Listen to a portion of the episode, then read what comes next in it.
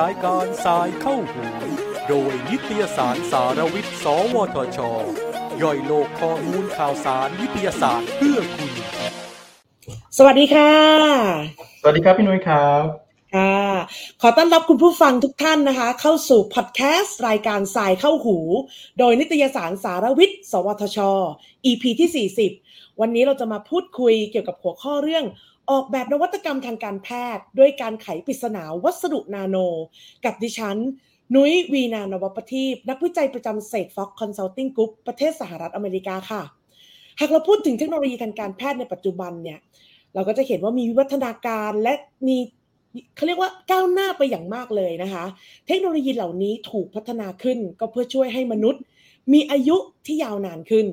เทคโนโลยีหนึ่งที่มีบทบาทสำคัญในการพัฒนาทางการแพทย์ ทั้งการผลิตยาและก็เครื่องมือการแพทย์ต่างๆ นั้น ก็คือเทคโนโลยีนาโนค่ะ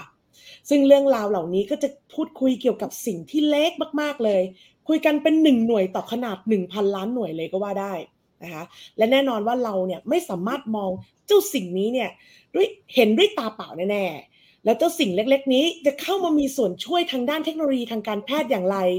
วันนี้รายการ Sci เข้าหู โดยนิตยสารสาระวิทย์จึงได้เชิญรองศาสตราจารย์ ดรธีรพงษ์พวงมลิ หรืออาจารย์โจ้อาจารย์ประจำหลักสูตรวัสดุวัสดุศาสตร์ และนาโนเทคโนโลยีสาขาฟิสิกส์มหาวิทยาลัยขอนแก่น และเป็นผู้แต่งหนังสือนาโนฟิสิกส์จัดพิมพ์โดยสำนักพิมพ์แม g กรอฮิลมาแชร์ประสบการณ์การไขปริศนาวัสดุนาโน เพื่อนำมาใช้ออกแบบนวัตกรรมทางการแพทย์ค่ะ สวัสดีค่ะอาจารย์โจ้ครับ สวัสดีครับพี่นุ้ยครับ ค่ะขอบคุณอาจารย์โจ้มากเลยค่ะ ที่ให้เกียรติมาร่วมพูดคุยกับรายการ Sci เข้าหูในวันนี้ค่ะ ยินดีมากๆเลยครับเอ่อต้องบอกงี้ค่ะอาจารย์โจ้เอ่อด้วยความที่นุ้ยเห็นอาจารย์โจ้เนี่ยเอ่อเรียนเป็นนักฟิสิกส์เนาะแล้วอืมทีนี้ก็ด้วยความที่เวลาที่เราพูดถึงนักฟิสิกส์เนี่ย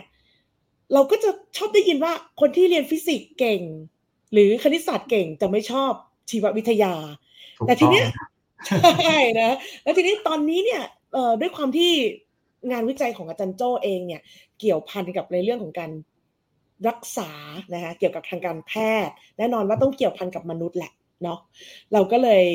อยากจะรู้ว่า เอออาจารย์โจ้ต้องต้องเข้ามาอาจารย์โจ้ชอบชีวะไหมหรืออาจารย์โจ้เรียนอะไรมาเรียนฟิสิกส์แล้วมาเรียนชีวะเหรอหรืออะไรอย่างเงี้ย เอาอย่างนี้แล้วกันค่ะอาจารย์โจ้อยากให้อาจารย์โจ้เล่าให้ฟังสักนิดว่า เส้นทางการเรียนของอาจารย์โจ้เนี่ย ก่อนที่จะมาเป็นนักวิจัยวัสดุนาโน ชีวิตผ่านการเรียนอะไรมาบ้างค่ะอาจารย์โจ้ ครับก็จริงๆต้องขอบคุณทาง สวทชนะครับ ที่มีรายการดีๆ อย่างสายเข้าหูนะครับ จริงๆเป็นเป็นเป็นแฟนคลับของรายการนี้มาสักพักหนึ่งแล้วแล้วก็วันนี้ดีใจแล้วก็ยินดีมากๆนะครับ ที่ได้มาแชร์ประสบการณ์ แล้วก็มาเล่าอะไรให้เด็ก ๆ หรือว่าอ่าคนที่สนใจทางด้านวิทยาศาสตร์ฟังนะครับอ่าเมื่อกี้พี่นุ้ยพี่นุ้ยถามว่าอาจารย์จันโจเรียนเกี่ยวกับอะไรมาบ้างแล้วสุดใช่ท้ายเพราะว่าต้องแน่นอนว่าชอบฟิสิกส์ใช่ไหมอ่าใช่ครับเอ่อจริงๆจริง ๆ แล้ว ถือว่าเป็นความโชคดีนะครับพี่นุ้ยครับอ่าจริงๆได้ได้ทุนทางด้านวิทยาศาสตร์ตั้งแต่เด็ก ๆเลยนะครับอ่าทุนที่สนับสนุนเรียนทางด้านวิทยาศาสตร์ตั้งแต่ม .4 จนกระทั่งถึงปริญญาตรีอะอันนี้ขออนุญาตเอ่ยนามทุนเนาะเพราะว่าอืมได้โอกาสจากทุนมากๆนะครับทุนนี้โอเคชื่อทุนโครงการพัฒนาและส่งเสริมผู้มีความสามารถพิเศษทางด้านวิทยาศาสตร์และเทคโนโลยี หรือว่าทุนโครงการพสวทนะครับทุนนี้ก็สนับสนุนตั้งแต่มปลายเลย แล้วก็จนกระทั่งมาถึงระดับปริญญาตรีนะครับ ซึ่งค่ะเด็กๆ ถ้ากำลังฟังอยู่ตอนนี้แล้วว่าสนใจเรียนทางด้านวิทยาศาสตร์ทุนนี้ก็ยังมีนะครับพี่นุ้ยครับพสวทใช่ไหมคะอาจารย์โจ้ใช่ครับแน่หลังจากนั้นอ่าหลังจบปตรีนะครับ เป็นปตรีที่คณะวิทยาศาสตร์มหาวิทยาลัยขอนแก่นนะครับ ก็รับทุนอีกทุนหนึ่งนะครับ เป็นทุนรัฐบาลนะครับ ซึ่งถ้านับเวลาอาจารย์นับอาจารย์โจ้ลองนับนิ้วก็คือน่าจะประมาณสักสิบห้าปีแล้วครับสิบพูห้าดปีใหญ่แล้ว สิบห้าปีที่แล้วเนี่ยก็คือในในยุคนั้นเนี่ย เราถือว่านาโนเทคโนโลยีของบ้านเราเนี่ยยังยังไม่ค่อยจะยังไม่ค่อยมีคนให้ความสนใจมากนะ อันนี้ว่าอย่างนั้นแล้วกันนะครับ รัฐบาลในสมัยนั้นก็เลยสนับสนุนทุนทุนหนึ่งนะครับ ชื่อทุนก็คือทุนการศึกษาขั้นสูงเชิงกลยุทธ์ เพื่อการสร้างเครือข่ายวิจัยในระดับแนวหน้าเนี่ยชื่อทุนเท่มากนะครับ เป็นทุนเป็นทุนที่สนับสนุนให้ให้เด็กๆ ที่สนใจทางด้านนาโนเทคโนโลยีในสมัยนั้น ไปเรียนต่อต่างประเทศ แล้วก็โชคดีนะครับได้ไปเรียนต่อระดับปริญญาโทและปริญญาเอกเกี่ยวกับนาโนเทคโนโลยีนะครับ เพราะฉะนั้นปอตรีเรียนฟิสิกส์แต่ว่าปอโทเนี่ยมาเรียนเกี่ยวกับนาโนเทคโนโลยีหแล้วก็สุดท้ายก็กลับมาทำงานที่หลักสูตรวัสดุศาสตร์และนาโนเทคโนโลยีของคณะวิทยาศาสตร์มหาวิทยาลัยขอนแก่นที่กำลังทำงานอยู่ตอนนี้ ก็ทำงานได้สักประมาณ 12 ปีกว่าแล้วครับตอนนี้ ยาวนานมาก ก็คือเรียนฟิสิกส์ตอนปริญญาตรีเนาะแล้วตอนใช่อาจารย์ก็เริ่มเริ่มรู้สึกว่าแบบอ่าสิ่งที่น่าสนใจคือสิ่งที่เรียกว่าวัสดุนาโนนี้ตอนปริญญาตรีเลยหรือเปล่าคะอาจารย์โจอ่าถ้าเริ่มสนใจจริงๆ น่าจะตอนปี4ครับพี่หนุ่ยครับอืมปีสี่เนี่ยปกตินักเรียนอ่านักศึกษาในระดับปริญญาตรีตอนปีสี่เราก็จะมีทำโครงงานอ่าทำโครงงาน เพราะฉะนั้นเนี่ยตอนตอนที่เราทำโครงงานตอนนั้นเราก็ได้เจออาจารย์ที่ปรึกษา นะครับอ่าอาจารย์สมพรขันเงินนะครับ ตอนนี้อาจารย์ก็ยังเป็นอาจารย์อยู่ที่อ่าภาควิชาเดียวกันนะครับ อาจารย์ก็มาแนะนำให้รู้จักตัวหนึ่งที่เขาเรียกว่าควอนตัมดอทเราก็เอ้าอะไรควอนตัมดอทเออซึ่งเดี๋ยวจะมีเล่าให้ฟังวันนี้ว่าควอนตัมดอทคืออะไรนะครับอ่าอยากฟังแล้วเราก็เริ่มรู้สึกเข้ามาสนใจพวกนี้ แล้วก็เฮ้ยมันน่าสนใจแล้วมันมีมันมีอะไรมันมีสมบัติมีอะไรที่แบบน่าสนใจหลายอย่างมาก ซึ่งวัสดุที่มันเป็นก้อนใหญ่ ๆ มันไม่มี แต่วัสดุที่มันเล็กๆแบบนั้นมันมี แล้วมันก็มีความพิเศษที่แตกต่างจากวัสดุที่เราเห็นได้ด้วยตาเปล่า ก็เลยเริ่มสนใจตั้งแต่ตอนนั้นมา แล้วก็บังเอิญว่ามีทุนด้วย แล้วก็บังเอิญว่าไปอ่านหนังสือเกี่ยวกับเรื่อง Quantum Bell Y dot นะครับ ซึ่งหนังสือเล่มนี้ก็เป็นอินสปิเรชันให้เรารู้สึกว่าเฮ้ยอยากทำเกี่ยวกับเรื่องนี้ ก็เลยลองอีเมลติดต่ออาจารย์ที่เป็นเจ้าของหนังสือเล่มนี้ไปว่า ไอสนใจอยากเรียนเรื่องนี้อยากทำเรื่องนี้นะครับชื่อ professor Paul Harrison นะครับอยู่ที่ University of Leeds ตอนนั้นะนะครับเราก็เลยสนใจก็เลยอีเมลหาอาจารย์ด้วยความเป็นเด็กปีสี่อะผมสนใจเรื่องนี้นะครับอยากทำเรื่องนี้มันน่าสนุกดี แล้วอาจารย์ก็เลยบอกเฮ้ยยูลองหาทุนมา ก็เลยเป็นอินสปิเรชันในการเริ่มสนใจเกี่ยวกับนาโนเทคโนโลยีตั้งแต่ตอนนั้นมา แล้วก็โชคดีได้ทุนรัฐบาลด้วย แล้วก็ ได้ไปเรียนที่ University of Leeds กับอาจารย์ท่านที่เราได้อ่านหนังสือตอนปตรีนี่โอ้โห ก็คือเป็น supervisor ของอาจารย์โจ้ด้วย ถูกต้องครับอื้อหือปังมาก เอาอย่างนี้แล้วกันอ่าไหนลองเล่าให้ฟังหน่อยค่ะ คือแล้วไอ้คำว่าเจ้าสอ่าวัสดุนาโน เนี่ย คืออะไรคะอาจารย์โจ้เอาสั้นๆ แล้วประโยชน์ของเขาเนี่ย มันมันเอาไปทำอะไรได้บ้าง อยาอ่ากฟังโอเคอ่าวัสดุนาโนเนี่ย ถ้าถ้าลองเอาจากสิ่งที่มันใกล้ตัวเรามากนะครับ ก็คืออย่างอย่างเส้นผมนะครับ เส้นผมเนาะเส้นผมก็ถ้าเราลองเราลองเอาไปวัดขนาดเนี่ยมันจะมีขนาดอยู่ในระดับไมโครเมตรอ่าไมโครเมตร ซึ่งก็ถือว่าใหญ่พอสมควรนะครับ แต่ทีนี้ถ้าเราย่อเส้นผมให้มันเล็กลงนะครับพี่นุ้ยเล็กลงเล็กลงเล็กลงประมาณพันเท่าอ่าเรามีขนาดเส้นผมเล็กเท่านี้ แล้วย่อไปอีกประมาณพันเท่าของเส้นผมเนี่ยมันจะต้องเป็นช่วงมากเล็กมากเล็กมากครับอะ ซึ่งขนาดในระดับขนาดนี้เนี่ยที่เล็กกว่าเส้นผมประมาณสักสักพันเท่าเนี่ยเป็นช่วงของขนาดของวัสดุนาโนอะค่ะซึ่งถ้าเด็กๆที่เรียนมปลายอยู่ ก็จะเจอคำว่าเซนติเมตรมิลลิเมตรอ่าเซนติเมตรก็คือ 10 ยกกำลังลบ2เมตร มิลลิเมตรก็คือ 10 ยกกำลังลบ3เมตร แต่ถ้าเป็นนาโนเมตรก็คือ 10 ยกกำลังลบ9เมตร เล็กมากนะครับเป็นวัสดุที่แบบมีขนาดเล็ก ซึ่งตาเราก็มองไม่เห็น ทีนี้ความ ความปังของวัสดุนาโนเนี่ยก็คือว่าพอมันมีขนาดเล็กมากนะครับพี่นุ้ยมันมีสมบัติที่มันแตกต่างจากวัสดุที่มันเป็นก้อนใหญ่ๆนะครับความแตกต่างของมันก็คือว่าถ้าเป็นวัสดุก้อนใหญ่ๆอย่างเช่น เอาเส้นผมก็ได้ เส้นผมถือว่าใหญ่นะครับ เส้นผมเนี่ยถ้าเราลองดึงออกมาเอออะพี่พี่นุ้ยลองดึงดึงเส้นผมออกมา ไม่ไหวมั้งพี่นุ้ยเห็นเป็นสี สีสีสีดำเนาะตอนนี้ยังเป็นสีดำนะยังไม่ใช่สีดำอยู่ แขกรับเชิญแกงแล้วค่ะตอนนี้เราเราดึงเส้นผมออกมาเราเห็นเป็นสีดำเออแล้วเราใช่เราลองเราลองตัดให้เส้นผมเล็กลงเล็กลง มันก็ยังเป็นสีดำอ่าอืมแต่วัสดุนาโนเนี่ย ที่มันมีขนาดแตกต่างกัน อย่างเช่น 10 นาโนเมตร 50 นาโนเมตร หรือ 100 นาโนเมตร เนี่ย มันทำให้เราสามารถมองเห็นสีของมันได้แตกต่างกัน เออ อันนี้คือ อันนี้คือความพิเศษของมันเบสิก หรือสมบัติพื้นฐานของวัสดุนาโนที่พอขนาดมันเปลี่ยน สมบัติมันก็เปลี่ยนเออนักวิทยาศาสตร์ก็เลยเริ่มสนใจว่าเอ๊ะถ้าอย่างนั้นเราสามารถเอาไปใช้ประโยชน์จากสมบัติที่มันแบบค่อนข้าง Amazing ตรงนี้เอาไปใช้ประโยชน์ได้หลายอย่างนะครับ ซึ่งตอนหลังมาเนี่ยเขาก็พบว่าไม่ใช่แค่ขนาดที่เปลี่ยนแล้วมันทำให้มันสามารถทำให้เรามองเห็นสีที่เปลี่ยนแปลงได้ รูปทรงที่เปลี่ยนก็มองเห็นเป็นสีที่แตกต่างกันได้นะครับ อย่างเช่น ทรงกลม ทรงสามเหลี่ยมสี่เหลี่ยมทรงอื่นๆ ก็มีสมบัติที่แตกต่างกันไปนะหรือแม้กระทั่งถ้าเป็นอนุภาคนาโนที่เป็นทรงกลมกับทรงกลม ซึ่งอยู่กระจายในสารละลาย กับมาอยู่ใกล้กันในสารละลายเนี่ยเราก็มองเห็นสีที่แตกต่างกันอีกครับพี่นุ้ยอ่าเพราะฉะนั้นสมบัติมันเล่นได้เยอะมาก ไม่ว่าจะเป็นขนาดที่เปลี่ยนแปลงไป รูปรูปทรงที่เปลี่ยนแปลงไป หรือพฤติกรรมที่มันอยู่ในสารละลายที่เปลี่ยนแปลงไป มันก็มีสมบัติที่แตกต่างกันด้วย ทำให้นักวิทยาศาสตร์เอาไอ้สมบัติเหล่านี้นะครับพี่นุ้ยไปประยุกต์ใช้เยอะมากนะครับ ค่อนข้างหลากหลายมาก ทางด้านพลังงานก็ใช้ทางด้านการแพทย์ก็ใช้ หรือทางด้านเทคโนโลยีอื่น ๆ ก็ใช้ค่อนข้างหลากหลายมาก แต่ว่าสิ่งที่ที่สนใจที่ที่กลุ่มวิจัยของของอาจารย์โจทำเองก็คือ สนใจเกี่ยวกับการประยุกต์ในด้านเกี่ยวกับทางการแพทย์อ่าอันนี้คือสิ่งที่เราทำ แสดงว่าถ้าถ้าถ้าจะเอาแบบพูดกันง่าย ๆ เลยคืออาจารย์โจ้กำลังจะบอกว่าอะเอาเส้นผมเนี่ยตอนแรกเราเห็นว่าดำเนาะตัดตัดตัดตัดไปดำแล้วถ้าตัดเล็กไปอีก เล็กเล็กเล็กไปอีก คือจะมันจะไม่ดำอย่างนี้ป่ะคะกำลังหมายความว่ามันจะทำให้เราถ้าวัสดุมันเข้าสู่ขนาดที่เล็กเล็กเล็กลงเล็กลงกว่าสเกลสเกลหนึ่งหรือว่าช่วงช่วงหนึ่งนะครับสมบัติมันจะเริ่มเปลี่ยนอ่ามันทำให้ สิ่งที่นักวิทยาศาสตร์สนใจคือเอาสมบัติที่มันเปลี่ยนแปลงตามขนาดเหล่านี้ มาประยุกต์ใช้ประโยชน์ต่างๆ เยอะมากครับพี่นุ้ยโอ้แล้วคือก็คือก็คืออาจารย์โจก็ตอนนี้งานวิจัยคือเท่าที่ทราบมาเนี่ย งานวิจัยหลัก ๆ ของอาจารย์โจเองก็คือ อาจารย์กลุ่มวิจัยของอาจารย์โจคือพัฒนาเจ้าวัสดุนาโนนี่แหละ แต่ว่านำไปพัฒนาเอ่อไบโอเซนเซอร์ด้วยใช่ไหมคะ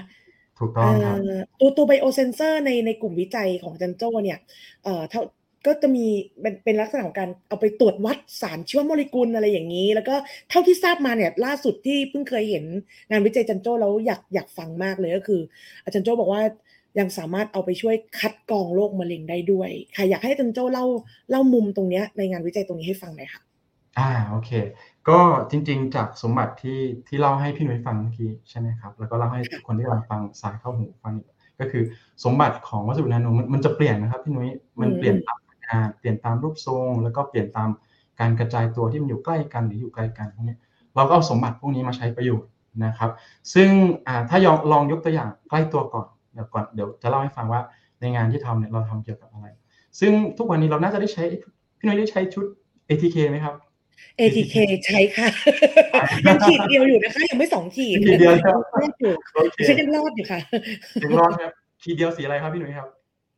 อ่าขีดเดียวสีแดงนะใช่ไหมถ้าจะไม่ผิดโอเคดีแล้วตอบถูกพี่รู้ไหมครับ สีแดงที่เกิดขึ้นเกิดจากอะไร มันเกิดจากวัสดุนาโนนะครับ ตัวนั้น อ่า มันเกิดจากวัสดุนาโนที่ที่เราเขาเคลือบไว้บนเอ่ออยู่ในวัสดุที่มันเป็นเอเป็นตัวที่เป็นชุดคิดที่เป็นชุด ATK ที่เขาใช้ตรวจนะครับ เพราะฉะนั้นจริง ๆ แล้ววัสดุนาโนเนี่ยมันอยู่ใกล้ตัวเราแล้วเอาไปใช้หลากหลายมากนะครับ ทีนี้เนี่ยเราสิ่งที่เราทำ ก็คล้ายๆ กับวัสดุที่เขาใช้ในชุดตรวจ ATK เลย วัสดุที่อยู่ในชุดตรวจ ATK ที่ที่เราใช้กันแบบทุกวันนี้กันเยอะแยะเนี่ย จริง ๆ มันมีหลักการอยู่บนพื้นฐานของสมบัติของวัสดุนาโน ซึ่งวัสดุที่เขาใช้ก็คือเป็นวัสดุนาโนทองอ่าก็คือวัสดุนาโนทองเนี่ยเขาเขาจะเอาไปเป็นส่วนประกอบของชุดตรวจ ATK นะครับ ซึ่งวัสดุนาโนทองเนี่ยสมบัติของมันก็คือว่ามันมีสมบัติที่น่าสนใจก็คือว่า ถ้ามันกระจายตัวกันอยู่ในสารละลายเนี่ยเรา มันจะดูดกลืนแสงสีหนึ่งเขาเรียกว่าแสงสีเขียวอ่าพอมันดูดกลืนแรงกลืนแสงสีเขียวเข้าไปเนี่ย เราก็เลยมองไม่เห็นแสงสีเขียว ก็เลยมีแสงสีสีที่มันไม่ถูกดูดกลืนมันจะเข้าตาเรา เพราะฉะนั้นเราก็จะมองเห็นเป็นสีนั้น เพราะฉะนั้นการที่เรามองเห็นเป็นสีแดงบนแถบ ATK นั้นก็เนื่องจากว่ามันดูดกลืนกลืนในในช่วงความยาวคลื่นที่เป็นแสงสีเขียวออกไป เราก็เลยมองเห็นแสงสีแดงนะครับ อันนี้คือสมบัติของของวัสดุ พวกนี้นะครับนี้สิ่งที่ที่เราทำกันอยู่ตอนนี้นะครับ ที่พี่นุ้ยถามเมื่อกี้ว่าเอ๊ะแล้วในกลุ่มวิจัยเราทำอะไรอ่าเราก็ทำเกี่ยวข้องกับวัสดุตัวนี้แหละครับอ่าวัสดุนาโนทองตัวนี้เลยอ่าแต่ว่าเราเอามาประยุกต์ใช้ในการตรวจคัดกรองมะเร็งนะครับ ตรวจคัดกรองมะเร็ง ซึ่งจริงๆ เราก็รู้เนาะว่าโรคมะเร็งน่าจะเป็นโรคที่แบบเป็นโรคอันดับต้นๆเลยก็ว่าได้นะครับ ที่ไม่มีใครอยากเป็นเนาะไม่มีใครอยากเป็นถูกต้องครับเพ ราะฉะนั้นถ้าเราไม่อยากเป็นหรือว่าเราอยากตรวจคัดกรองในระดับเบื้องต้นก่อนอ่าเราก็เลยเป็นที่มาที่เราทำงานวิจัยเกี่ยวกับเรื่องนี้นะครับ ก็คือเป็นเอาวัสดุนาโนทองตัวนี้มาประยุกต์ใช้เป็นไบโอเซนเซอร์ในการตรวจคัดกรองมะเร็งอ่าทีนี้เนี่ยหลักการเบื้องต้นของตัวนี้ว่าเอ๊ะแล้วเราทำยังไงเราถึงจะสามารถตรวจคัดกรองมะเร็งได้ หลักการก็คือว่าในในร่างกายคนเรานะครับพี่นุ้ยมันก็จะมี สารชีวโมเลกุลมันก็แบบหมุนเวียนอยู่ในร่างกายเราเยอะแยะมากมายนะครับ ตัวหนึ่งที่ที่อยู่ในร่างกายของคนเราก็คือชิ้นส่วน DNA ครับพี่นุ้ยมันก็จะหมุนเวียนอยู่ในกระแสเลือดของคนเรานะนี่กลุ่มวิจัยเราก็เลยสนใจว่า เอ๊ะแล้วมันมีชิ้นส่วนของกระแสเอของชิ้นส่วน DNA ที่มันสามารถที่จะบอกเราได้ไหมว่า ตัวนี้มันเกี่ยวพันกับการเกิดโรคมะเร็งนะอ่าเราก็เลยมีการทำอ่า จริงๆ ก็มีคนทำศึกษาตัวนี้มาบ้างพอสมควรนะครับ ก็เพราะว่าชิ้นส่วน DNA เหล่านี้เนี่ยถ้าในกรณีของผู้ป่วยมะเร็งนะครับ จะมีการเติบโตของเซลล์ที่ผิดปกติ แล้วก็จะมี DNA เหล่านี้เนี่ยมันหลุดออกมาในกระแสเลือดอ่าเราก็เลยว่า เอ๊ะแล้ว DNA ที่เกิดจากการเจริญที่แบบผิดปกติของของเซลล์มะเร็งเหล่านี้เนี่ยมันมีลักษณะเฉพาะไหม มันต่างจาก DNA ของเซลล์ทั่วๆไปหรือเปล่า นะครับ จากการศึกษาของเราเราก็เลยพบว่า DNA เหล่านี้นะครับ มันมีความแตกต่างจาก DNA ของคนปกติที่หมุนเวียนอยู่ในกระแสเลือดนะครับนักชีววิทยาเขารู้จักคำนี้ว่า epigenetic นะครับ เราอาจจะรู้จักคำว่า genetic genetic แปลว่าพันธุกรรมนะ epigenetic แปลว่ามีการเปลี่ยนแปลงเหนือพันธุกรรมความหมายของมันก็คือว่าลำดับเบสที่อยู่ในสาย DNA นะครับพี่นุ้ยไม่ได้เปลี่ยนเลย แต่ว่ามันมีบางอย่างที่มีความการเปลี่ยนแปลงในในในชิ้นส่วนหรือเบสของ DNA เหล่านั้น เราเรียกกระบวนการนี้ว่า DNA methylation นะครับ มีการเติมหมู่เมทิลไปที่ไซโตซีนที่อยู่ในสาย DNA นะครับ ซึ่งกระบวนการนี้ไม่ได้ทำให้เกิดการเปลี่ยนแปลงทางพันธุกรรม แต่ว่ามันทำให้หน้าที่ของ DNA เหล่านี้เนี่ยเปลี่ยนแปลงไป ซึ่งก็ส่งผลและก็มีความเกี่ยวข้องกับการเกิดโรคมะเร็ง สิ่งที่เราสนใจคือว่าเอ๊ะไอ้ตัว DNA พวกนี้เนี่ยมันต่างจาก DNA ปกติไหม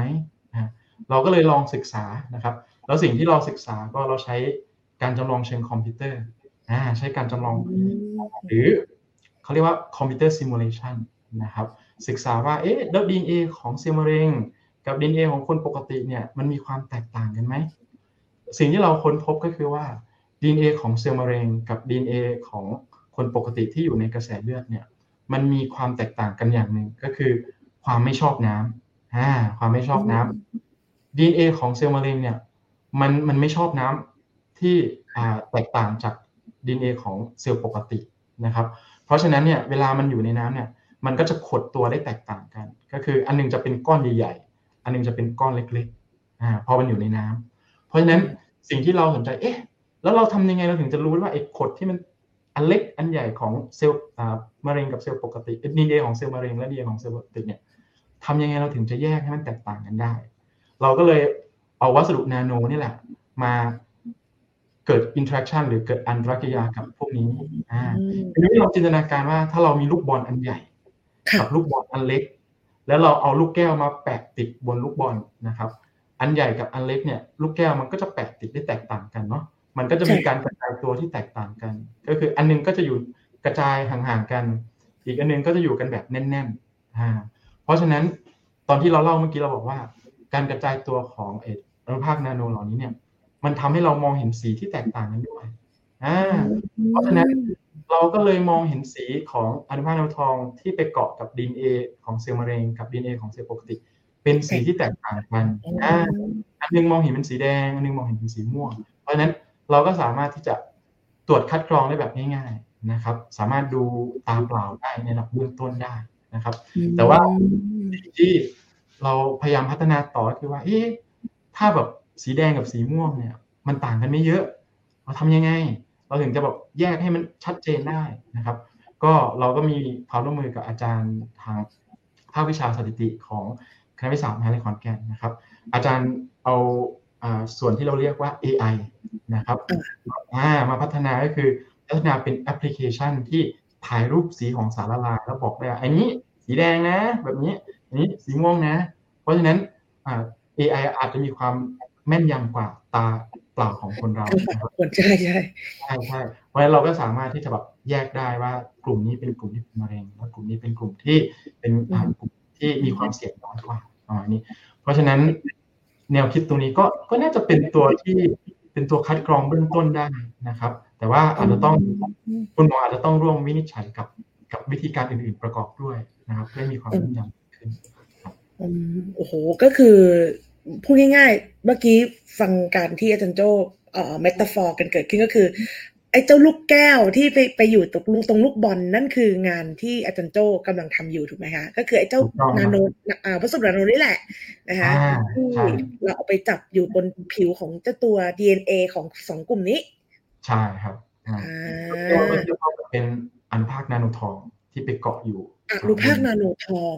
ทองใช่ที่ว่านี่คือเหมือนทองที่พวกเราแบบไปซื้อทองใส่อะไรอย่างงี้ปะมันมันมันทองเดียวกันไหมมันมันทองเดียวกันไหมอาจันโจไม่ไม่นี่ถามว่าไม่รู้มันจเป็รินงภาพตัวเดียวกันนะครับ แต่ว่าหลายคนอาจจะสงสัยเอ๊ะแบบถ้าใช้อนุภาคนาโนทองมันจะทองทองก็ไม่ถูกถูกเนาะพี่ทองบาทอันหนี้งคือนะคือทองที่เพราะมันเป็นสีทองใช่ไหมคะถึงเรียกอันนาโนทอง ก็คือเป็นเป็นธาตุชนิดเดียวกันก็คือเป็นทองทองตัวเดีอ๋ยวอกันนะครับโอเคเป็น goldใช่เป็น gold ครับอ่า เราเรียกว่าเป็น gold nano นะครับ ซึ่งตัวนี้เนี่ยพอพอมันมีขนาดในระดับนาโนเนี่ยมันมีสมบัติที่แบบน่าสนใจมากนะครับอ่าขนาดเปลี่ยนสมบัติก็เปลี่ยนหรือรูปทรงเปลี่ยนสมบัติก็เปลี่ยน ซึ่งนักฟิสิกส์เคมีชีวะก็เอาเอาสมบัติเหล่านี้ไปประยุกต์ใช้ค่อนข้างหลากหลายนะครับโอ้น่าตื่นเต้นมากเลยอะนี่ก็คือถือว่าเป็นเขาเรียกว่าเราเป็นเป็นนิมิตหมายอันดีที่อย่างน้อยคือ เรามีงานวิจัยหนึ่งและตอนเนี้ยที่กลุ่มอาจารย์โจทำว่า เนี่ยเราสามารถใช้วัสดุนาโนนะคะ ในการที่จะแยกได้แล้วว่า อะเนี่ย DNA ของผู้ป่วยมะเร็ง อันนี้คือ DNA ของผู้ป่วยเอ้ยไม่ใช่ผู้ป่วยของคนปกติอ่าในใน แบบนี้เนาะโอเค โอ้ก็ก็ถือว่าเราหลังจากนี้เราก็จะมีการพัฒนาต่อกันไปอีกเยอะเลยน่าน่าจะอีกยาวไกลจริงๆจริงๆตอนนี้คือเราเราใช้ความรู้ทางฟิสิกส์ครับพี่นุ้ยอะเด็กๆอาจจะสงสัยว่าเอ๊ะเรียนเรียนฟิสิกส์มาเอามาใช้ทางด้านอื่นได้ไหมอ่างานที่เราทำน่าจะเป็นเมื่อกี้ที่จารย์โจ้พูดมาเนี่ย มันมันไปทาง biology ทั้งนั้นเลยนะ DNA เมื่อกี้มีการพูดถึงลำดับเบสด้วยนะ อ่า ยังยังยังไม่ยังมองไม่เห็นเลยว่าว่าฟิสิกส์อยู่ตรงไหนละถ้างั้นอ่าใช่ไหมจารย์โจ้ครับเล่าให้ฟังหน่อยอ่าโอเคสิ่งสิ่งที่เราทำตรงนี้เนี่ยเขาเรียกว่าเป็น computer simulation นะครับ ก็คือเป็น Computer simulation การจำลองเชิงคอมพิวเตอร์นะครับ ก็คือเอาคอมพิวเตอร์มาจำลองสถานการณ์ที่ที่เราอาจจะไม่ได้มองเห็นได้ด้วยตาเปล่าง่ายๆนะครับ ซึ่งอ่าเดี๋ยวขออนุญาตอ่าอาจจะแชร์สเอากเลรียน ค่ะนึงนะครับพี่นุ้ยได้ไหมครับอ่าได้เลยค่ะ แชร์เลยค่ะ อยากเห็นเลย คืออาจารย์โจ้กำลังพูดว่าเอ่องานวิจัยจารย์โจ้เนี่ยก็มีมีสิ่งหนึ่งที่จารย์โจ้เอาเข้ามาช่วยก็คือ computer simulation เนี่ยแหละอ่าเดี๋ยวอยากรู้แล้วว่าช่วยยังไงอ่าแล้วมีข้อดียังไงอะไรอย่างเงี้ยเราแชร์อาจารย์โจ้แชร์มาได้เลยค่ะ โอ้อะไรละเนี่ยน่าสนใจ โอเคครับค่ะอันนี้อันนี้เป็นเป็นอ่าขนาดของวัสดุนาโนที่อ่า ที่เราที่เราศึกษาเนาะพี่นุ้ยก็คือขนาดมันจะเล็กมากครับ เล็กอยู่ในช่วงที่แบบ ถ้าเทียบกับลูกบอลเนี่ยก็ถือว่าแบบเล็กเล็กโอ้โหหลายล้านเท่าเลยนะครับ ก็คืออยู่ในช่วงประมาณ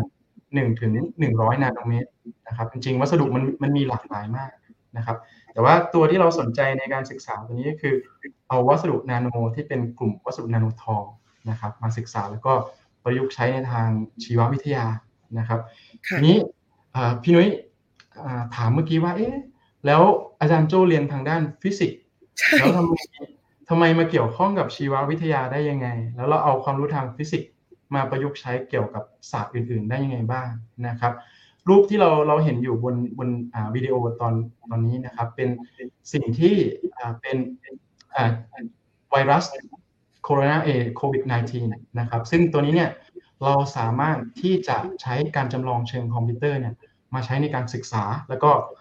ออกแบบต่างๆ ได้เยอะแยะมากมายนะครับ ซึ่งสิ่งหนึ่งที่ที่ทางกลุ่มวิจัยเราทำก็คือ เราใช้การจำลองเชิงคอมพิวเตอร์ที่เราเรียกว่าการจำลองพลวัตเชิงโมเลกุลนะครับ หรือเราเรียกว่า molecular dynamic นะครับ ซึ่งหลักการเบื้องหลังที่อยู่ข้างหลังอ่าหลักการจำลองตัวนี้เนี่ย จริง ๆ ก็ใช้ความรู้ทางฟิสิกส์นะครับพี่นุ้ยจริงๆใช้ยังไงยังไง อยากรู้อ่าโอเคจริง ๆ ถ้าเรียนตอนมปลายเนี่ยน่าจะคุ้นเคยกับกฎ ของนิวตันนะครับ ก็จะมีอ่าอันมีสามข้อมีสามข้อใช่คเรารับจำได้อ่าจำได้หนึ่งในนั้นก็คืออ่ากฎที่เกี่ยวข้องกับซิกมาเอฟเท่ากับ MA นะครับ ก็จะเกี่ยวข้องกับอธิบายแรงที่กระทำกับอ่าอนุภาคแล้วทำให้อนุภาคเกิดการเคลื่อนที่ด้วยอัตราเร่งนะครับ ซึ่งตัวนี้เป็นหลักการเบื้องต้นที่เอามาใช้ในการจำลองอที่เราเรียกว่าการจำลองพลวัตเชิงโมเลกุลนะครับ ซึ่งสิ่งที่เป็นข้อดีของการจำลองลักษณะนี้ก็คือ มันทำทำให้เราเห็นเกี่ยวกับดินามิกหรือว่าการเคลื่อนไหวของโมเลกุลต่างๆ ที่เกิดขึ้นนะครับ ซึ่งทุกวันนี้ก็มีการเอาไปประยุกต์ใช้ค่อนข้างหลากหลายนะครับ ซึ่งจริง ๆ แล้วมันคล้าย ๆกับเป็นเป็นกล้องจุลทรรศน์เชิงคอมพิวเตอร์อ่าเราว่าอย่างนี้ก็ได้นะครับ กล้องจุลทรรศน์ที่นักชีววิทยาใช้โดยทั่วไปก็คือใช้ดูอย่างเช่นส่วนประกอบของเซลล์ หรือดู ลักษณะอื่นๆ ในทางชีววิทยานะครับ แต่การจำลองเชิงคอมพิวเตอร์ตัวนี้สามารถเอามาศึกษาแล้วก็ดูเกี่ยวกับ dynamic ของสารชีวโมเลกุลได้นะครับ เราก็ใช้ความรู้ทางฟิสิกส์นะครับที่ดูว่าแต่ละโมเลกุลมันเกิดอันตรกิริยากันยังไง มันชอบดูดกันไหมมันชอบผลักกันหรือเปล่านะครับก็รูปด้านซ้ายด้านซ้ายนะพี่นุ้ยรูปด้านซ้ายไอ้ส่วนที่ที่พี่นุ้ยเห็นตรงนี้นะครับ มันจะเป็นส่วนที่เราเรียกว่าเยื่อหุ้มเซลล์ อ่าเป็นเยื่อหุ้มเซลล์นะครับ แล้วถ้าเราต้องการประยุกต์เอาวัสดุนาโนไปใช้เนี่ย เวลาเราประยุกต์ไปใช้ เราสามารถเอาไปประยุกต์ใช้ในการนำส่งยาก็ได้นะครับ แต่ปัญหาอย่างหนึ่งก็คือว่า เอ๊ะ แล้วในขณะที่วัสดุนาโนเหล่านี้กำลังเข้าสู่เซลล์เนี่ย มันมีกลไกการเข้าสู่เซลล์ยังไงนะครับ เราสามารถเอาองค์ความรู้ทางฟิสิกส์ตัวนี้มาอธิบายได้ว่าอนุภาคนาโนเนี่ยมันมีกลไกในการเข้าไปยังไงได้บ้าง แล้วก็ เราต้องออกแบบให้มันมีขนาดใหญ่ไหมหรือว่าขนาดเล็ก หรือรูปทรงแบบไหนถึงจะสามารถเข้าไปสู่เซลล์ได้ดีนะครับอาจารย์โจ้คะเหมือนกับว่าตัว simulation คือตอนนี้ด้วยความที่หน้าจอเราเนี่ย จะขึ้นเป็นสไลด์ที่เป็นเกี่ยวกับตัวของเซลล์ แล้วก็ตัวขนาดของของของ particle ใช่ไหมอาจารย์โจ้กำลังเล่าถึงตรงนี้ให้ฟังอยู่ใช่ไหมคะ ใช่ครับ โอเคว่าพอดีว่าอ่ากำลังพูดถึง simulation กำลังก็เผื่อเผื่อสไลด์เราค้างกัน ไม่มีปัญหาเราต่อกันได้เลยค่ะจารย์โจ้โอเคครับ ก็เพราะฉะนั้นไอ้ simulation เหล่านี้เราสามารถเอาไปศึกษาได้หลากหลายนะครับ อย่างรูปวิดีโอที่ที่โชว์อยู่ด้านซ้ายก็จะทำให้เราเห็นด้านซ้ายพี่นุ้ยเห็นด้านซ้ายยังไม่เห็นนุ้ยยังไม่เห็นด้านซ้าย อ๋อ น่ะ ใช่ ใช่จริง ๆ ด้วย เป็นเพราะว่านุ้ยอาจจะ ตอนนี้ตัวสไลด์ของเราเนี่ย ยังไม่ได้โชว์ไอ้ตัววิดีโอจันโจจันโจ อ่าโอเคครับ อ่า ไม่เป็นไร ไม่เป็นไร เดี๋ยวลอง ลองดูซิทำยังไงเราถึงจะแชร์ตัววิดีโอได้ อ่าโอเค เดี๋ยวเดี๋ยวขออนุญาตเล่าเล่าเล่าไปเรื่อยเรื่อยเลยค่ะไม่เป็นไร โอเค เพราะฉะนั้นจริงๆก็คือสิ่งที่การจำลองเชิงคอมพิวเตอร์ตัวนี้สามารถเอามาใช้ได้คือทำให้เราสามารถรู้ได้ว่าสารชีวโมเลกุล กับวัสดุนาโนเนี่ยสามารถเกิดอันตรกิริยากันยังไงได้บ้างนะครับ มันสามารถที่จะเข้ากันได้ไหม หรือว่าสามารถที่จะจับกันได้แบบจำเพาะหรือเปล่านะครับ จากการทดลองตัวนี้ทำให้ให้เราสามารถที่จะมองเห็นภาพได้เยอะขึ้นนะครับ อย่างงานที่ที่เราทำตัวนี้นะครับพี่นุ้ยมองเห็นภาพตัวนี้ไหมครับภาพที่โชว์บนหน้าจอณขณะนี้ครับนุ้ยนุ้ยเดานะ อันนี้ให้นุ้ยเดาว่า อาจารย์โจอาจจะ ปิดตัว powerpoint แล้วไปที่สไลด์อันนั้นที่อาจารย์โจโชว์ ตอนนี้ขึ้นภาพหน้าปกค่ะอาจารย์โจ โอเคครับ อ่าโอเคโอเคอันนี้เป็นตัวอย่างบางตัวอย่างนะครับที่ที่เราสามารถเอาการจำลองเหล่านี้ไปใช้ประโยชน์ได้นะครับ อย่างรูปซ้ายมือที่พี่นุ้ยกำลังเห็นรูปซ้ายมือนะครับ จะเป็นรูปที่เราศึกษาการเคลื่อนที่ของวัสดุนาโนว่าเอ๊ะมันสามารถเข้าไปในเซลล์ได้ยังไงบ้าง มันต้องมีขนาดเท่าไหร่ถึงจะเหมาะสมในการประยุกต์ใช้ในการนำส่งยา แล้วก็รูปทรงที่เหมาะสมจะต้องเป็นรูปทรงประมาณไหนนะครับ หรือถ้าเราต้องการให้มันอยู่ในร่างกายของสิ่งมีชีวิตได้นานขึ้น เราอาจจะต้องมีการเคลือบสารชีวโมเลกุลเข้าไปนะครับ การจำลองเชิงพลวัตเชิงโมเลกุลตัวนี้ ก็ทำให้เรามองเห็นภาพมากขึ้นนะครับพี่นุ้ยว่า เอ๊ะถ้าเราเคลือบสารชีวโมเลกุลพวกนี้เนี่ย มันจะสามารถเข้าสู่เซลล์ได้ดียิ่งขึ้นไหมนะครับ อันนี้ก็ก็เป็นประโยชน์อย่างหนึ่งที่การจำลองเชิงคอมพิวเตอร์เนี่ยสามารถเอามาใช้อธิบายได้นะครับ ก็จริงจริงจริงอ่าอันนี้ก็เป็นลักษณะงานลักษณะหนึ่งที่ที่เราทำในกลุ่มวิจัยของเรานะครับ หรืออีกกลุ่มหนึ่งก็จะเป็นการประยุกต์ใช้ในทาง biosensor นะครับ ก็อย่างรูปที่อยู่ทางด้านขวามือที่อยู่บนหน้าจอตอนนี้นะครับ ก็เป็นรูปที่ชี้เห็นว่าดีเอ็นเอของเซลล์มะเร็งเนี่ยสามารถที่จะเกิดอันตรกิ ริยากับแผ่นเขาเรียกว่าแผ่นกราฟีนได้อย่างมีเอกลักษณ์นะครับ ซึ่งมันสามารถเอามาประยุกต์ใช้ในการคัดกรองมะเร็งได้ เช่นเดียวกันนะครับ เนื่องจากว่า DNA ของเซลล์มะเร็งและ DNA ของเซลล์ปกติเนี่ยสามารถที่จะยึดเกาะบนแผ่นกราฟีนได้แตกต่างกัน จากตัวนี้เราก็เอาไปประยุกต์ใช้เป็นเซนเซอร์ชิปในการที่จะตรวจแยกความแตกต่างของ DNA ของเซลล์มะเร็ง และ DNA ของเซลล์ปกติได้เหมือนกันนะครับหรืออีกงานอีกลักษณะหนึ่งก็ เอาไปประยุกต์ใช้ทำเป็นเซนเซอร์นะครับ ที่เราเรียกว่าเป็น colorimetric biosensor นะครับ หรือเข้าใจง่ายๆ คือเป็นเซนเซอร์ที่เราสามารถสังเกตเห็นได้ด้วยตาเปล่าครับพี่นุ้ยนะครับถ้าเป็นสีม่วงกับสีแดงเนี่ยเราสามารถที่จะบ่งบอกว่าถ้าเป็นสีม่วงเนี่ยมีสารชีวโมเลกุลที่เราตรวจวัดอยู่หรือเปล่า ถ้าเป็นสีแดงมีอยู่หรือเปล่า เพราะฉะนั้นถ้าการเปลี่ยนแปลงสีพวกนี้เนี่ย สามารถที่จะเชื่อมโยงกับของการมีอยู่หรือไม่มีของสารชีวโมเลกุล ก็จะสามารถเป็นประยุกต์เป็นไบโอเซนเซอร์ที่มันค่อนข้างใช้งานได้ง่ายขึ้นนะครับ หรืองานล่าสุดที่เราทำก็น่าจะเป็นรูปทางด้านขวามือตัวนี้นะครับ ก็เป็นการประยุกต์เอาวัสดุนาโนเนี่ยไปใช้ในการตรวจชิ้นส่วน DNA ที่มีความผิดปกติ แล้วก็เกี่ยวข้องกับการเป็นโรคมะเร็งนะครับ อันนี้เป็นเป็นลักษณะงานคร่าวๆครับพี่นุ้ยที่ ที่เราทำในสวยผมใจสวยมากนี่นี่นี่คือเดี๋ยวนะคะ ขออันนี้อยากรู้ส่วนตัว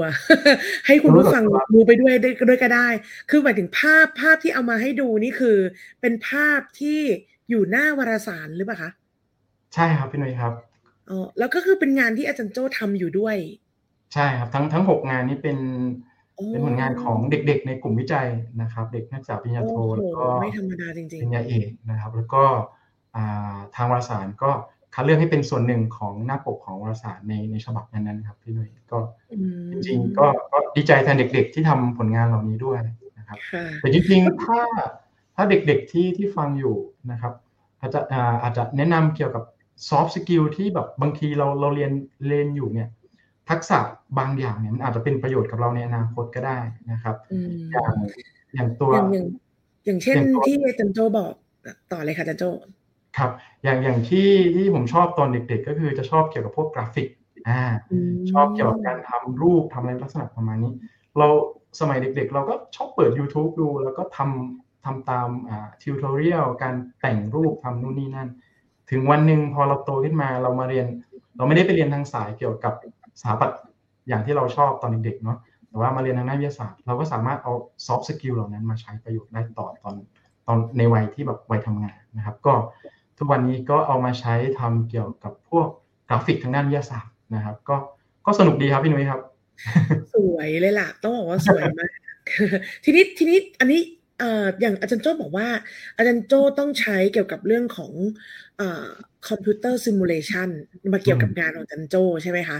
อันนี้คือแสดงว่าตัวของนักวิจัยเองอะพูดง่ายๆคือ อย่างตัวจารย์โจ้เองก็ต้องมี skill หนึ่ง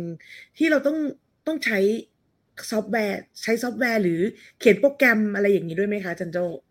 ใช่ครับครับ ก็จริงๆอ่าจริง ๆ งานงานหลักๆที่เราทำเนาะก็จะมีเป็นอ่าลักษณะที่เราเรียกว่าเป็นการจำลองเชิงคอมพิวเตอร์นะครับ ก็จริงๆทักษะเบื้องต้นนะครับ ทักษะเบื้องต้นของอคนที่สนใจทำงานวิจัยเกี่ยวกับด้านนี้ก็อาจจะต้องมีทักษะเกี่ยวกับทางคอมพิวเตอร์นะครับ เกี่ยวกับการเขียนโค้ดนะครับ แล้วก็การใช้การจำลองเชิงคอมพิวเตอร์มาใช้มาใช้ประยุกต์ใช้ในในงานทางด้านวิทยาศาสตร์นะครับ เหมือนเหมือนสมัยนี้เขาจะมีเรียนเกี่ยวกับพวก coding ไหมครับพี่นุ้ยครับ ใช่ คือตอนนี้ประเทศเราเองก็พยายามเนาะที่จะผลักดัน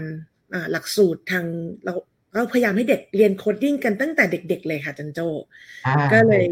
เนี่ยบังเอิญกันมากเลย ได้ได้ทราบจากของอาจารย์โจ้ว่าก็มี computer simulation ใช่ จริง ๆ จริง ๆ ถ้าเด็ก ๆ ได้เรียนตั้งแต่เด็ก จริง ๆ เราอิจฉาเด็กสมัยนี้นะพี่นุ้ยใช่ใช่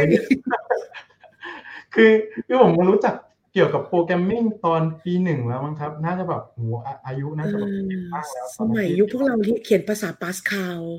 ครับพอผมเรียนภาษา C ครับโอเคค่ะ จะบอกว่าเราเออเขาเรียกว่าอะไรนะ อายุเยอะกว่าอะไรเงี้ยจริงจริงจริงเด็กๆ สมัยนี้ถือว่าโชคดีนะครับ ได้ได้มีโอกาสเรียนที่เกี่ยวกับทักษะเหล่านี้ทักษะเชิงคำนวณเนาะ ซึ่งจริงๆเราสามารถเอาไปประยุกต์ใช้ค่อนข้างหลากหลายมากครับพี่นุ้ยทางด้านเคมีก็ใช้ได้นะครับเขาเรียกว่าเป็นการจำลองเชิงควอนตัมนะครับ สามารถทำให้เรารู้อะไรแบบเยอะมากนะครับ ในระดับที่เป็นวัสดุนาโนก็ใช้การจำลองเชิงควอนตัมมาใช้ ซึ่งทั้งหมดนี้จริงๆ background ก็คืออยู่ที่เรื่องของ coding ซึ่งถ้าเด็กๆ สมัยนี้กำลังฟังอยู่เนี่ยจริง ๆ แนะนำเลยนะครับว่ามีประโยชน์แล้วก็สามารถที่จะ นอกจากเอาไปใช้ในเชิงของการวิจัยได้แล้ว จริง ๆ น่าจะเป็นประโยชน์ในการช่วยทำให้เราคิดอย่างเป็นระบบ แล้วก็ทำให้เรามีวิธีลำดับการคิดที่ที่ค่อนข้างที่คล้ายๆ กับการออกแบบโค้ดในการทำงานเนาะอัลกอริทึมคิดเป็นอัลกอริทึมหนึ่งสองสามสี่ใช่ เอางี้แล้วกันคืออยากขยี้อีกหน่อยหนึ่งทีนี้ถ้าเกิดว่า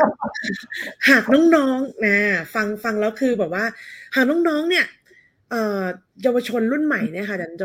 มีความสนใจเกี่ยวกับเจ้าตัวเทคโนโลยีนาโนนะแล้วเขาอยากแบบว่าโอ้เนี่ยอยากจะเรียนเนี่ยอะไรเกี่ยวกับอยากทำงานเกี่ยวกับเทคโนโลยีนาโนเนี่ยอยากให้อาจารย์โจเนี่ยแนะนำน้องๆหน่อยค่ะว่าเด็กน้องต้องเรียนสาขาอะไร แล้วมีที่ไหนเปิดรับมากพอมีข้อมูลไหมนะคะ แล้วก็ในอนาคตเนี่ยจะสามารถประกอบอาชีพอะไรได้บ้างนะคะประมาณนี้ค่ะก็จริงๆ ถ้าให้แนะนำจริงจริงมีโอกาสได้ไปบรรยายให้เด็ก ๆ มัธยมฟังหลายๆครั้งครับแต่ว่าสิ่งสิ่งที่แนะนำเด็ก ๆ ก็คือว่าหนึ่งก็คือเรียนในสิ่งที่ชอบนะครับเรียนในเรียนในสิ่งที่ชอบเพราะว่าถ้าเราเรียนในสิ่งที่ชอบเนี่ย จริง ๆ พอเราได้ไปเรียนแล้วเราได้ไปทำงานกับสิ่งเหล่านั้นเนี่ย เราก็จะแฮปปี้ทีนี้เนี่ยแล้วแล้วชอบอะไรถึงจะเหมาะกับการมาเรียนเกี่ยวกับนาโนเทคโนโลยีนะครับ ไอเนื่องจากนาโนเทคโนโลยีเนี่ยจริง ๆ แล้วมันเป็นเรียกว่าเป็นสหสาขาวิชาครับพี่นุ้ยก็จริง ๆจะต้องใช้ความรู้เกี่ยวกับฟิสิกส์ด้วย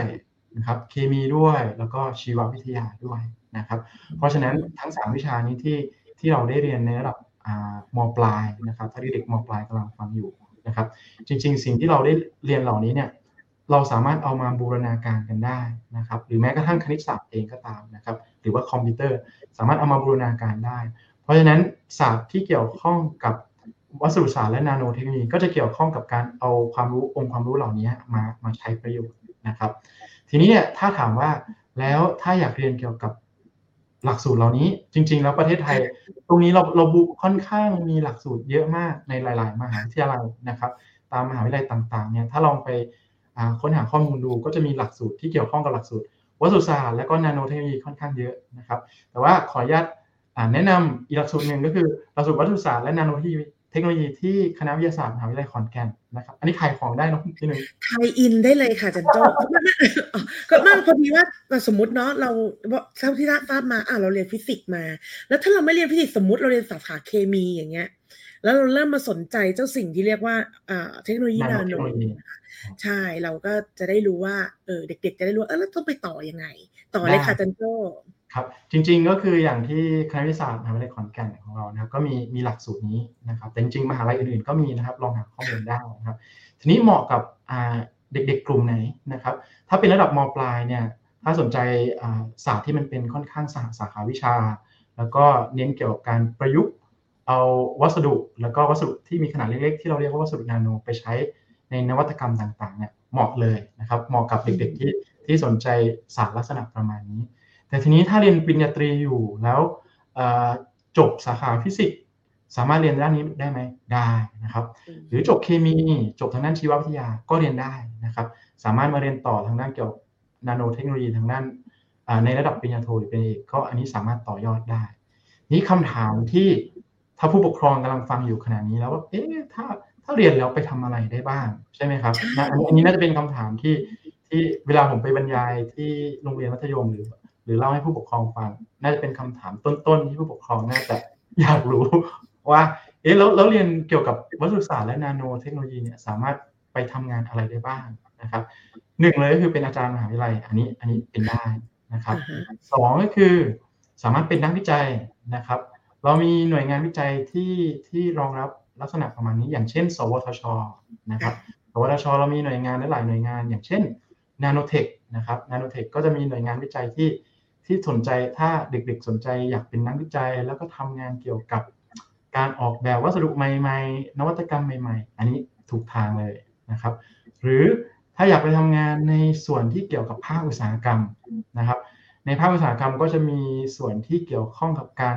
ออกแบบแล้วก็พัฒนาวัสดุใหม่ๆนะครับ ก็สามารถไปใช้ได้นะครับ หรืออย่างที่ที่ที่ทางกลุ่มเราทำก็คือ เป็นการประยุกต์ใช้ในทางด้านการแพทย์ ซึ่งวัสดุ เหล่านี้ก็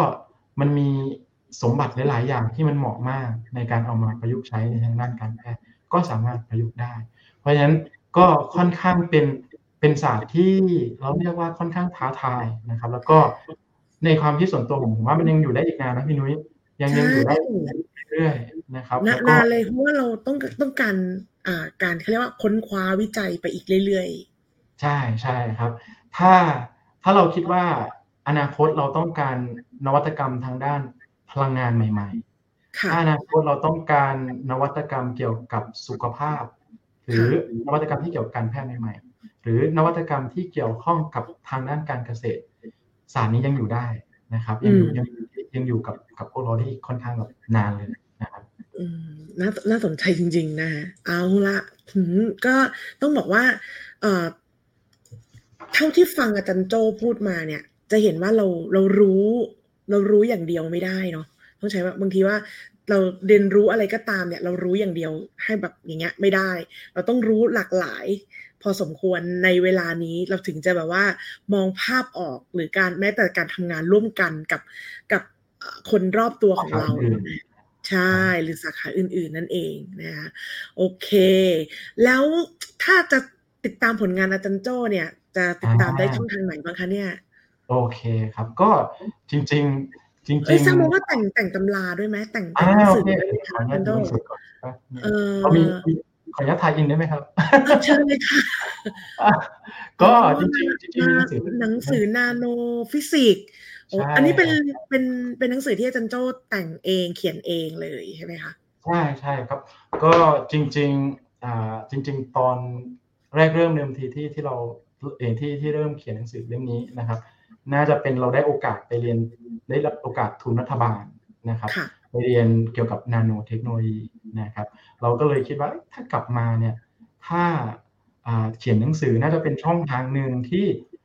เอาสิ่งที่เราเรียนในต่างประเทศนะครับ แล้วก็มาเผยแพร่ให้ให้คนทั่วไปที่สนใจเกี่ยวกับนาโนเทคโนโลยีได้ ได้ได้รับความรู้ เผยแพร่ในสิ่งที่ที่เราไปร่ำเรียนมา ก็เลยเป็นที่มาที่ ที่เขียนหนังสือเล่มนี้นะครับ เกี่ยวกับนาโนฟิสิกส์อ่าหน้าปกใกล้ๆนิดนึงได้ไหมคะหน้าปกใกล้ๆโอ้ชัดเจนมากนาโนฟิสิกส์นะคะ ถ้าคุณผู้ฟังท่านไหนที่ฟังทางพอดแคสต์อยู่นะคะชื่อหนังสือนาโนฟิสิกส์นะคะอาจารย์โจ้ก็เขียนมา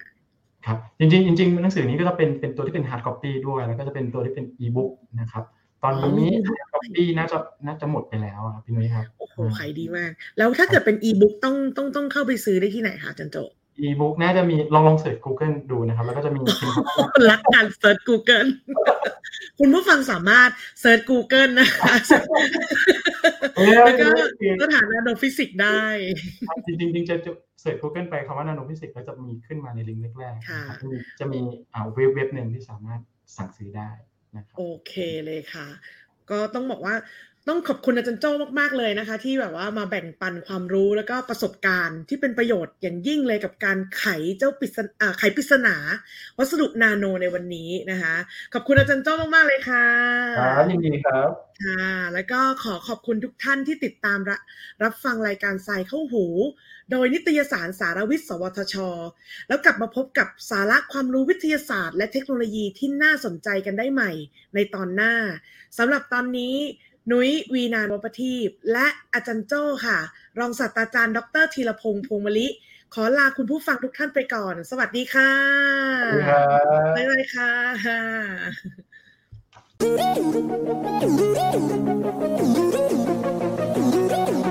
ติดตามรับฟังรายการทรายเข้าหู ได้ทุกวันอังคารทางนัสดาพอดแคสต์และแฟนเพจนิตยสารสารวิทย์